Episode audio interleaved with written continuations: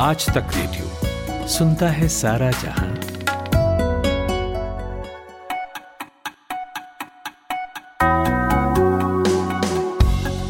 Good morning दोस्तों, आज तक रेडियो पर यह सुबह का खबरनामा आज का दिन है। आज तारीख हो गई है 12 जुलाई, सोमवार का दिन है, एक नए हफ़्ते की शुरुआत। और मैं अमन गुप्ता हर रोज की तरह आपको खबरों से अपडेट करने के लिए आ गया हूँ। तो चलिए आप फटाफट वो खबरें सुन लीजिए जिन पर आज बात होगी। नेशनल फैमिली हेल्थ का एक सर्वे आया है, जिसमें बताया गया है कि उत्तर प्रदेश में जन्म दर नेशनल एवरेज से भी ज़्यादा है और उत्तर प्रदेश में टू चाइल्ड पॉलिसी लाने का भी ऐलान हो गया है। तो एक्सपर्ट से जानेंगे कि जनसंख्या के स्तर पर उत्तर प्रदेश में निकट भविष्य में क्या बदलाव आ सकते हैं। और कांग्रेस ने सात समुंदर पार देशों में अपने पार्टी अध्यक्ष चुन लिए हैं। तो विदेशों में कांग्रेस पार्टी किस तरह से काम करती है वहाँ से भारत की सियासत पर क्या असर होगा? और क्या दूसरी पार्टियाँ भी ओवरसीज खुद के संगठन रखती हैं? इसके बाद खबर है कि जम्मू कश्मीर में आईसिस से जुड़े हुए पाँच लोग गिरफ़्तार किए गए हैं। तो कैसे इन्हें पकड़ा गया? पूरा मामला बताएँगे। और आखिर में समझेंगे कि नीति आयोग के वाइस चेयरमैन राजीव कुमार के 2021-22 में इकोनॉमी के डबल डिजिट में ग्रोथ करने की बात कहने के क्या आधार हैं। लेकिन अभी हेडलाइन सुनिए प्रतीक वाघमारे से। उत्तर प्रदेश में अलग अलग जगह बिजली गिरने से 27 लोगों की मौत हो गई है। वहीं राजस्थान में 23 लोगों को बिजली गिरने के कारण अपनी जान गंवानी पड़ी। भारत के नए आईटी कानून को आखिरकार ट्विटर ने मान लिया है। ट्विटर के रेजिडेंट ग्रीवांस अफसर की नियुक्ति भी कर दी गई है। भारत में रेजिडेंट ग्रीवांस अफसर विनय प्रकाश होंगे। राष्ट्रीय राजधानी दिल्ली के टिकरी कला इलाके में कल रात भीषण आग लग गई। पीवीसी मार्केट के अंदर पीवीसी गोदाम में आग लगने की सूचना पाकर फायर ब्रिगेड की दस गाड़ियाँ मौके पर पहुँची, लेकिन आग और भी फैलने लगी। फ़िलहाल किसी नुकसान की कोई खबर वहाँ से नहीं आई है। विंबलडन 2021 को सर्बिया स्टार नोवाक जोकोविच के रूप में नया विजेता मिल गया है। जोकोविच ने बेहतरीन खेल दिखाते हुए इटली के मैटियो बेरेटिनी को शिकस्त दी है। और यूरो कप में इंग्लैंड को हराकर इटली चैंपियन बन गया है। साल उन्नीस सौ अड़सठ के बाद यूरो कप में इटली की ये पहली जीत है। 55 साल बाद फाइनल में पहुँचे इंग्लैंड का अपना पहला यूरो कप खिताब जीतने का मौका खत्म हो गया है।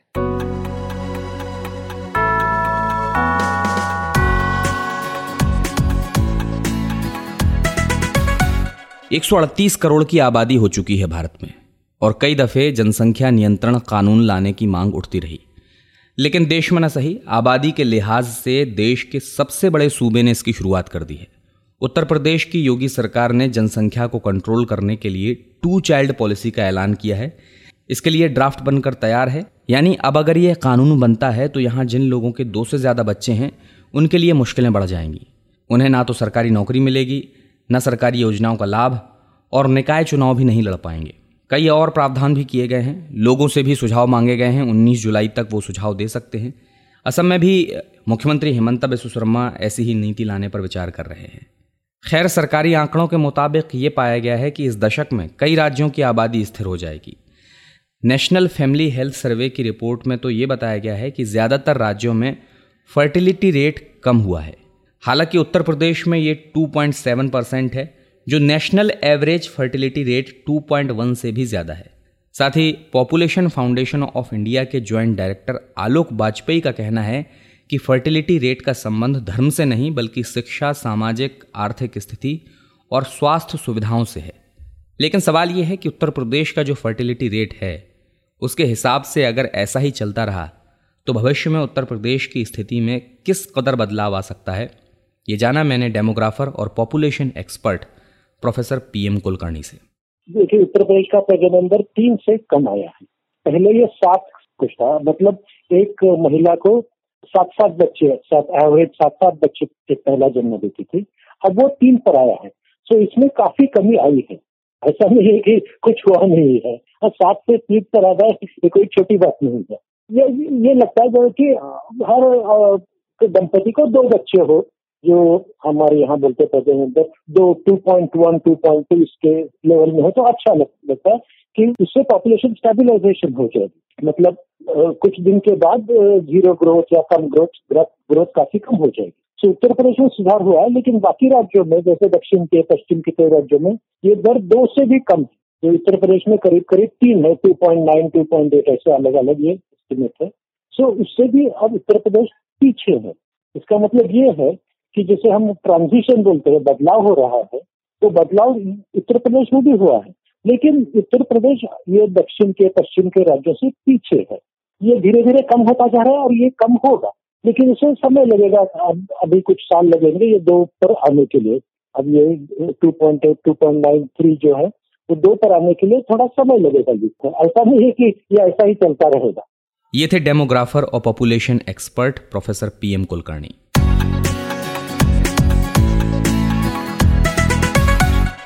और इंडियन नेशनल कांग्रेस को भले ही दो सालों से अपना राष्ट्रीय अध्यक्ष न मिल पाया हो, लेकिन कांग्रेस पार्टी का ही हिस्सा इंडियन ओवरसीज कांग्रेस को यूरोप के कई देशों में अध्यक्ष मिल चुके हैं। दरअसल ओवरसीज कांग्रेस का मकसद विदेशों में अपने विचारों को फैलाना है। ओवरसीज कांग्रेस का जिम्मा टेक्नोक्रेट सेम पित्रोदा के पास है। कांग्रेस की तेईस यूरोपीय देशों में मौजूदगी है, जिनमें से यूके में वो सबसे ज़्यादा मज़बूत है। ओवरसीज कांग्रेस के एक नेता ने कहा कि अधिकतर नियुक्तियाँ कारोबार, पेशेवर या बौद्धिक क्षेत्रों से की गई हैं। लेकिन सवाल यह है कि विदेश में कांग्रेस पार्टी को मज़बूत करने से क्या हासिल हो जाएगा? वहाँ किस तरह से पार्टी ऑपरेट होती है? ये जाना मैंने सीनियर जर्नलिस्ट रशीद किदवई से। ये तमाम राजनीतिक दल जो हैं, आज़ाद भारत के, उन, उनका एक एक बहुत से उनका कार्य क्षेत्र होता है, जैसे चुनाव लड़ना और चुनाव जीतना। उसके साथ साथ एक ये भी होता है कि वो अपने जो विचारधारा या अपना जो राजनीतिक दृष्टिकोण है, उसको देश और समाज के अलावा पूरे विश्व में पेश करें। और उस, और उसके लिए उसका जो एक वैचारिक समर्थन जो है, वो हासिल करें।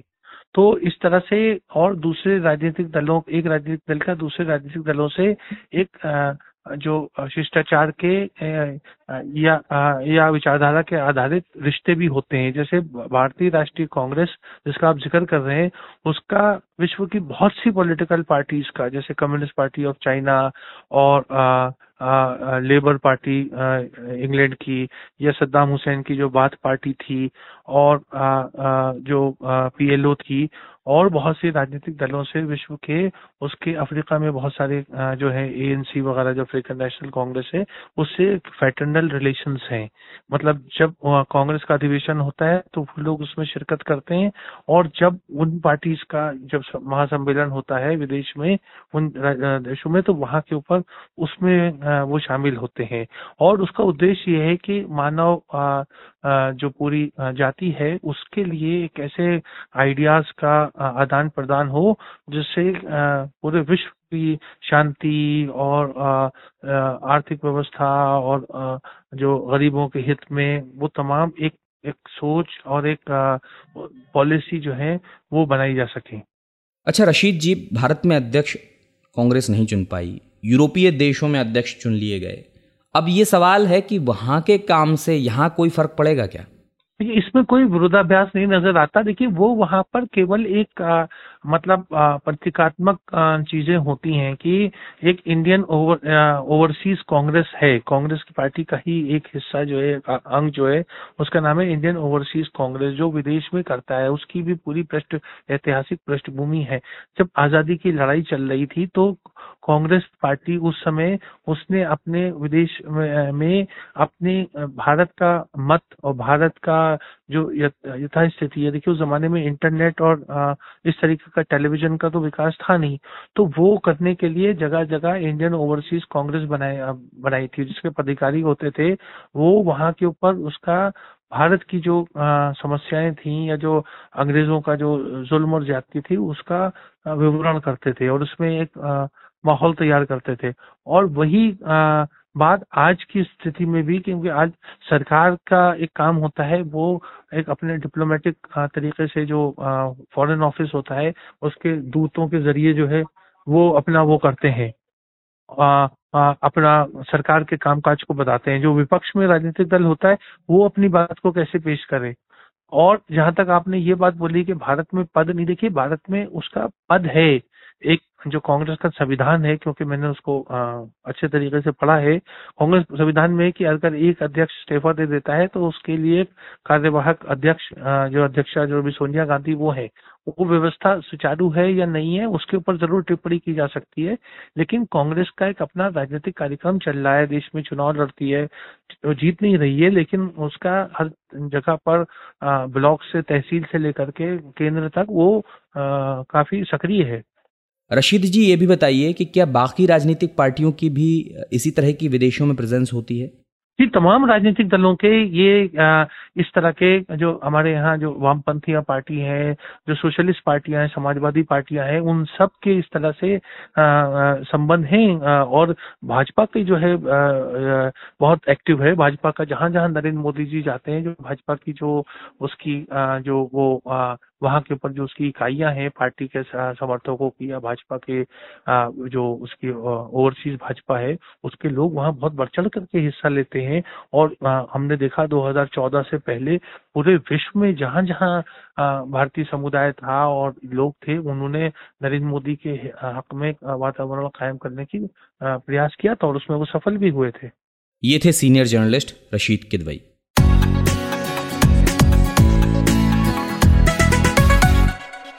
उत्तर प्रदेश की एंटी टेररिस्ट स्क्वाड यानी एटीएस ने कल दो संदिग्ध आतंकवादियों को गिरफ़्तार किया। हिरासत में लिए गए दोनों संदिग्ध अलकायदा के आतंकी बताए जा रहे हैं। जानकारी दी गई कि ये लोग लखनऊ समेत राज्य के कई जिलों में सिलसिलेवार ब्लास्ट करने की फिराक में थे। यूपी एटीएस ने जब इन लोगों को हिरासत में लिया तो इन लोगों के पास से हैवी विस्फोटक वाला प्रेशर कुकर बम मिला। इसके साथ लाइव बम भी बरामद किए गए।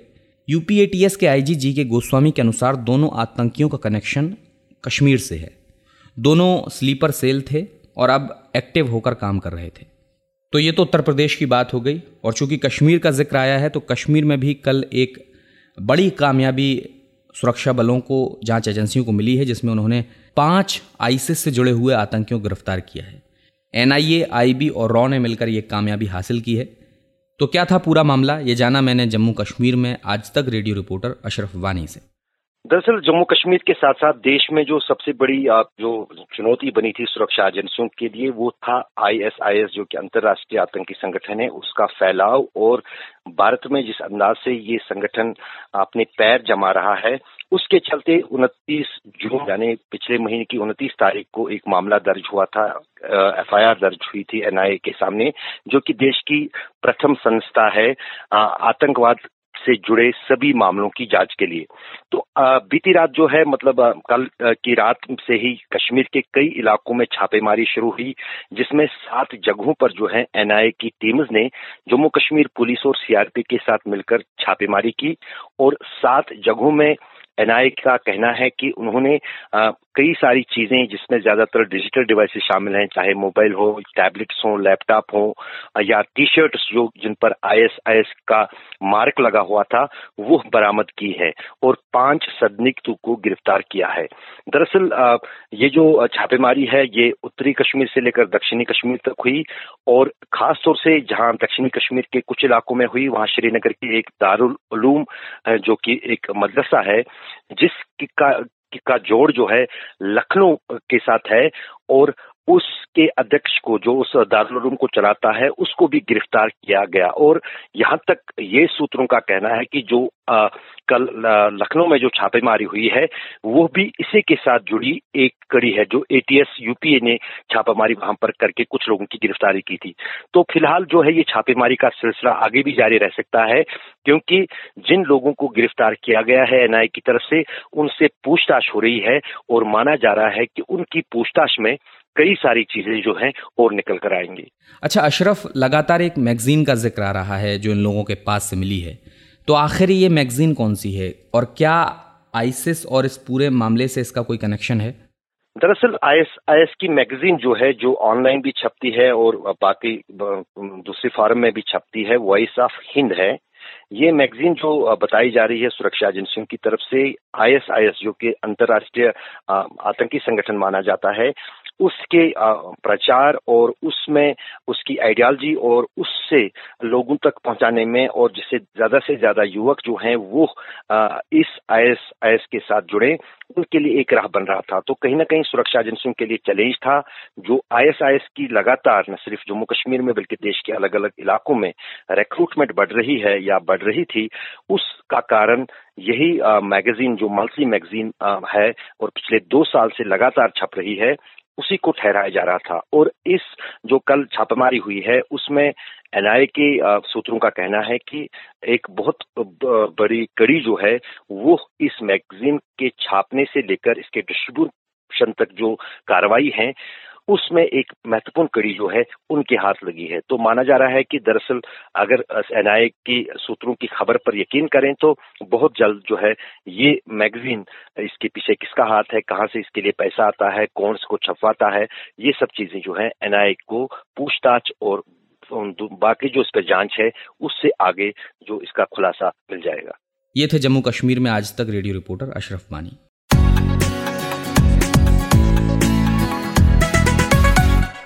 और आज दिल्ली में अनलॉक सेवन की प्रक्रिया शुरू हो रही है। देश भर में कोरोना के आंकड़ों में भारी कमी आने लगी है। कोरोना की दूसरी लहर का असर भी बहुत कम हो गया है। हाल ही में कोरोना को लेकर एक आर्थिक पैकेज भी जारी किया गया, इक्कीस हज़ार एक सौ करोड़ रुपए का। इसी बीच नीति आयोग के वाइस चेयरमैन राजीव कुमार का एक ऑप्टिमिस्टिक बयान आया है। उन्होंने एक इंटरव्यू के दौरान कहा कि अगर कोविड की कोई लहर आती है तो देश बेहतर तरीके से तैयार है। राजीव कुमार ये भी कहते हैं कि भारत की इकोनॉमी अब डबल डिजिट ग्रोथ की ओर बढ़ रही है। लेकिन कोरोना और लॉकडाउन ने जिस तरह इकोनॉमी की हालत की है, क्या ये बयान उसके विपरीत नहीं लगता? टूरिज़्म से लेकर मैन्युफैक्चरिंग सेक्टर सबके हालात बद से बदतर हैं। तो उन्होंने डबल डिजिट ग्रोथ की बात किस आधार पर की? ये जाना मैंने बिज़नेस टुडे में senior assistant editor Ashutosh Kumar से। देखिए, ये जो बयान उन्होंने दिया है, इसमें उन्होंने अपने आधार भी साफ़ किए हैं। उनका कहना है कि कई ऐसे सेक्टर्स हैं, जैसे स्टील सीमेंट रियल एस्टेट इन सब इन सारे सेक्टर्स में कुछ बुलिशनेस देखने को मिलेगी, ऐसा उनका मानना है। सरकार का और खास करके नीति आयोग के वाइस चेयरमैन जी का ये भी मानना है कि डिसइन्वेस्टमेंट पे वो काफ़ी होपफुल हैं। मार्केट्स काफ़ी ऊंचाई पर हैं और ऐसे माहौल में डिसइन्वेस्टमेंट की अच्छी ऑप्शंस और एक वैल्यू प्रोपोजिशन जो सरकारी कंपनियों के लिए दिखती है, ऐसा उनका मानना है। इसी आधार पर उन्होंने ये बयान दिया है। लेकिन जो हमें समझने वाली बात है वो ये है कि अगर आप आरबीआई के रिपोर्ट को देखें तो आरबीआई का कहना था कि उसमें कम से कम आउटपुट को दो लाख करोड़ का नुकसान हुआ है। यानी कि अर्थव्यवस्था में जो आउटपुट बनता है, उसमें इतनी इतनी भारी भरकम नुकसान को देखने को देखा गया है। दूसरी बात जो आरबीआई ने कहा है कि डिपॉजिट में जो हाउस होल्ड डिपॉजिट है हाउस होल्ड सेविंग्स है, उसमें कटौती देखी गई है, जो कि इस बात पे इशारा करता है कि लोगों की इनकम जो है वो कम हुई है। तो ऐसी स्थिति में एक तरह से ये देखना ये होगा कि चीज़ें किस तरीके से आगे बढ़ती हैं। डबल डिजिट का अनुमान ठीक है कई ऐसी एजेंसीज हैं जिन्होंने साढ़े नौ नौ परसेंट के आसपास का अनुमान दिया है। देखा जाए तो दस परसेंट भी दस डबल डिजिट के कैटेगरी में आता है। लेकिन काफ़ी ऐसी चीज़ें होंगी और खास करके इस बात पे भी नज़र रखना होगा कि आगे जो थर्ड वेव की जो बातचीत चल रही है, उसका कितना असर पड़ेगा। ये भी देखना होगा कि हालाँकि सरकार ने तेईस हज़ार करोड़ का एक हेल्थ इंफ्रास्ट्रक्चर पे इन्वेस्टमेंट करने की बात कही ज़रूर है। लेकिन जब कोई भी वेव आती है तो उसका इम्पैक्ट हेल्थ सेक्टर पे पड़ता है। हेल्थ की जो सिस्टम है, वो व्यवस्था है जो चरमराती है। साथ ही साथ लॉकडाउन के कारण अर्थव्यवस्था पर भी असर पड़ता है। तो ये कहना कि हमने हेल्थ इंफ्रास्ट्रक्चर पे तेईस हज़ार करोड़ का एक इन्वेस्टमेंट का प्लान बनाया है और उससे वेव समझ जाएगा। जो हेल्थ क्राइसिस है, वो समझ जाएगा। लेकिन इकोनॉमिक क्राइसिस फिर भी होगी। क्योंकि लॉकडाउन फिर भी लगाए जाएँगे। और ऐसी परिस्थिति में ये देखना होगा कि इकोनॉमी जो है अर्थव्यवस्था जो है आगे किस तरीके से रहती है। अच्छा आशुतोष कई रेटिंग एजेंसियाँ सुधार की बात कर रही हैं। वहीं कई रेटिंग एजेंसियाँ ऐसी भी हैं जिन्होंने जीडीपी के बढ़ते अनुमान को घटाया भी है। आपके हिसाब से फ़िलहाल हमारी इकोनॉमी का स्टेटस क्या है?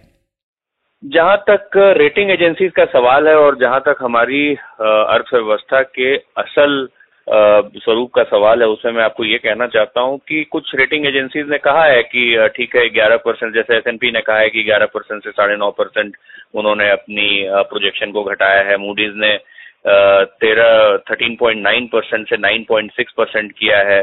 फिच ने 12.8 परसेंट से इसको घटा के 10 पॉइंट दस दस परसेंट पे किया है। और ज़ाहिर है कि जो ये फ़र्स्ट वेव आई थी हमारे यहाँ ये पहली तिमाही में आई थी। इसने पहली तिमाही को बहुत बुरी तरीके से प्रभावित किया था अप्रैल मई और जून को। और इसका असर पूरे वित्तीय वर्ष पर भी रहेगा। रहा सवाल अर्थव्यवस्था की अभी की स्थिति का तो वो ये है कि धीरे धीरे अर्थव्यवस्था जो है पटरी पे आने आ, आती हुई दिख ज़रूर रही है। अगर आप मिसाल के तौर पर कुछ ऐसे नंबर्स को ले लें जैसे जीएसटी ई वे बिल्स हुए तो जून में इसमें बढ़ोतरी देखने को मिली है पावर कंजम्पशन में कुछ बढ़ोतरी देखने को मिला है रेलवे का और टोल ट्रैफ़िक दोनों में बढ़ोतरी देखने को मिली है जून के महीने में in comparison with April and May तो ऐसा नहीं है कि अर्थव्यवस्था बिल्कुल ही बिल्कुल ही धराशायी हो चुकी है, अर्थव्यवस्था धीरे धीरे कोशिश ज़रूर कर रही है और सरकार की भी कोशिश है कि इसको किसी मतलब धीरे धीरे पटरी पे लाए जाने की।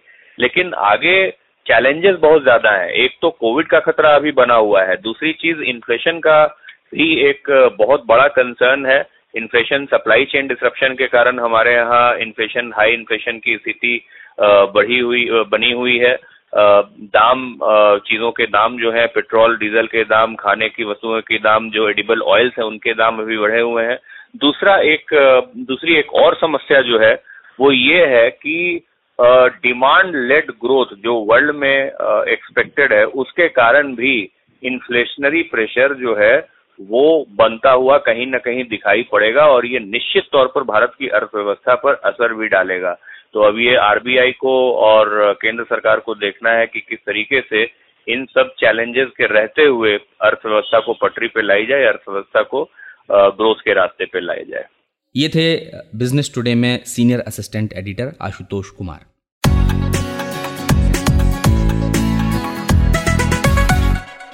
और अब वक्त आज के अखबारों से सुर्खियाँ बताने का है।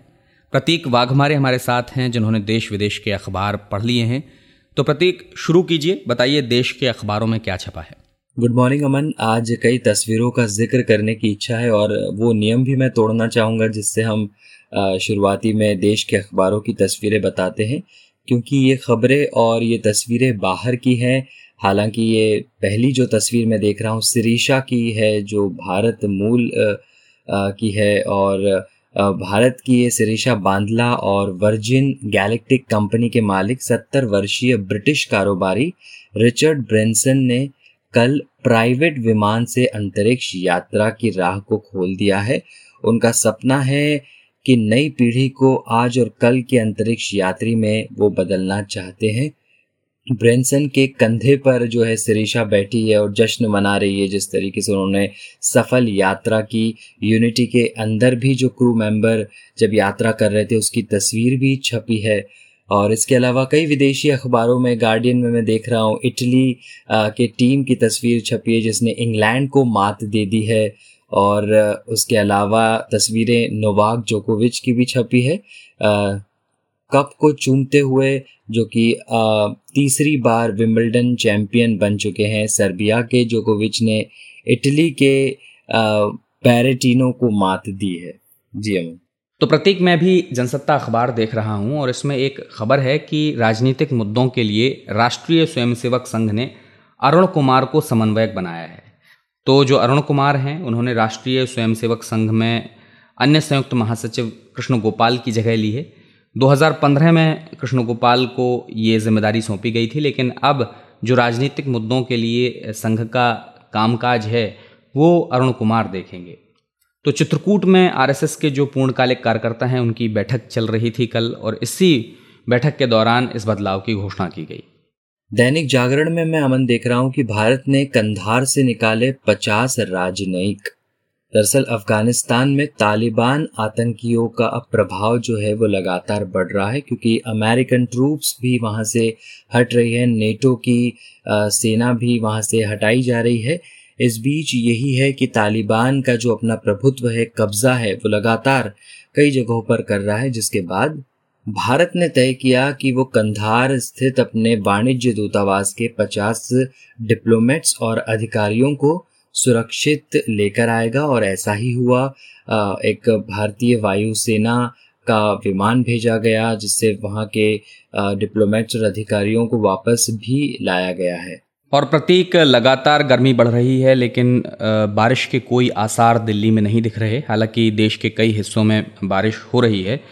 और इसी से जुड़ी एक खबर है, हिंदुस्तान टाइम्स अखबार में हेडिंग है, monsoon late by another 24 four hours, says IMD.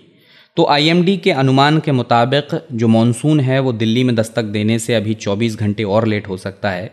साथ ही साथ आईएमडी ने यह भी कहा है कि 1920 के बाद से 2021 का ये वो साल है जब दूसरी बार मानसून की जो एक्सपेक्टेड डेट्स हैं, यानी जो उसके आने का अनुमान लगाया गया था, उससे मानसून देरी से आ रहा है और दूसरी दफ़ा ऐसा हो रहा है। तो प्रतीक, जैसा आप जानते ही हैं कि लगातार आईएमडी अपना वेदर बुलेटिन जारी करता है और इसमें मानसून और मौसम से जुड़ी तमाम जानकारियाँ देता है। लेकिन पिछले कुछ दिनों में देखा गया है कि जो भी दिल्ली के संबंध में या मानसून के संबंध में आईएमडी ने घोषणाएँ की हैं, उनमें से ज़्यादातर का अनुमान गलत साबित हुआ है। क्योंकि सीधी सी बात है ये अनुमान ही है कोई पुख्ता तौर पर कोई बात नहीं कही गई। और मौसम चीज़ ही ऐसी है जो किसी के कहने पर नहीं बदलता, अपने आप बदल जाता है। तो ये देखना है कि फ़िलहाल दिल्ली वालों को कब तक गर्मी से राहत मिल पाती है? तो प्रतीक, ये तो देश के अखबारों से हमने खबरों की चर्चा की। विदेश के अखबारों में आज किन खबरों का ज़िक्र है, वो बताइए। विदेशी अखबार में सबसे पहले मैं न्यूयॉर्क टाइम्स पढ़ रहा हूँ, अमन। इसमें हैती के जो राष्ट्रपति की हत्या हो गई थी, असैसिनेशन किया गया था, जोविनल मौसे का उसमें अब एक मुख्य किरदार जो है, दरअसल मुख्य सस्पेक्ट जो है वो मिला है, उसे अरेस्ट किया गया है। दरअसल ये हैती में ही जन्मा एक डॉक्टर है, जो कि फ्लोरिडा में काम करता है यूएस के। उसे अब पकड़ा गया है हेटियन अथॉरिटी ने और बताया गया है कि ये एक तरीके से सेंट्रल सस्पेक्ट है। ये वहाँ का राष्ट्रपति बनना चाहता था, ऐसे शुरुआती जो है वो जानकारी मिली है और इसी ने पूरा प्लॉट किया था किस तरीके से वहाँ के राष्ट्रपति की हत्या की जाएगी। इसके अलावा जॉर्जिया में एल क्यू प्राइड मार्च जो है वो जारी था जिस बीच कर इसके खिलाफ भी एक मार्च निकाला गया कि ये एल क्यू जो कम्युनिटी को जो नकारते हैं जो लोग होमोफोबिक है, उन लोगों ने इसके खिलाफ में मार्च निकाला।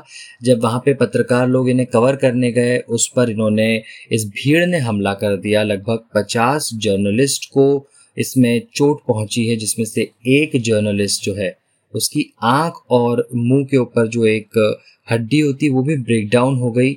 उसकी वजह से अब उसकी अस्पताल में मौत तक हो गई है। तो आज के अखबारों की यही प्रमुख सुर्खियाँ अमन। बहुत बहुत शुक्रिया। बहुत बहुत शुक्रिया प्रतीक।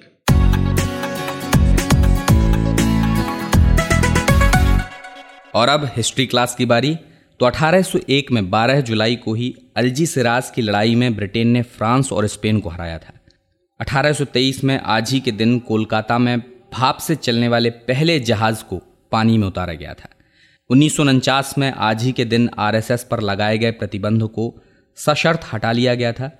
दरअसल जनवरी 1948 में नाथुराम गोडसे के हाथों महात्मा गांधी की हत्या के बाद आरएसएस पर प्रतिबंध लगा दिया गया था। आज शांति नोबेल पुरस्कार विजेता, सामाजिक कार्यकर्ता और महिला शिक्षा और अधिकारों की बात करने वाली मलाला यूसुफ जई का जन्मदिन है। वे 24 साल की हो गई हैं। और अब इसी के साथ आपसे आज का दिन में विदा लेने की बारी है। अगर आपको हमारा न्यूज़ एनालिसिस पॉडकास्ट आज का दिन पसंद आ रहा है तो आप अपने फीडबैक हम तक पहुँचा सकते हैं रेडियो एट आज तक डॉट कॉम पर ईमेल के माध्यम से। सोशल मीडिया के तमाम प्लेटफॉर्म्स पर भी हमारी प्रेजेंस है। फेसबुक ट्विटर इंस्टाग्राम यूट्यूब यहाँ तक कि टेलीग्राम पर आप हमसे जुड़ सकते हैं। तो जुड़िए, क्योंकि जुड़ना ज़रूरी है, ताकि आपको प्रोग्राम का अपडेट समय से मिलता रहे।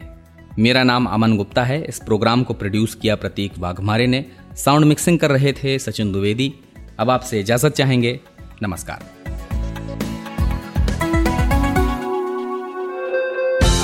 दिन भर की हलचल के बाद जब शाम ढल जाए तो चले आइए आज तक रेडियो पर। खबरों के सबसे अहम पड़ाव तक ले चलेंगे आपको।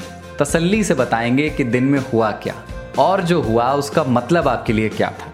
फ़ील्ड पर रहने वाले रिपोर्टरों की फौज है हमारे पास, एक्सपर्ट्स का जखीरा है। ये सब होते हैं। इस डेली न्यूज़ एनालिसिस पॉडकास्ट में, जिसका नाम है दिन भर सोमवार से शुक्रवार, हर शाम, आज तक रेडियो पर।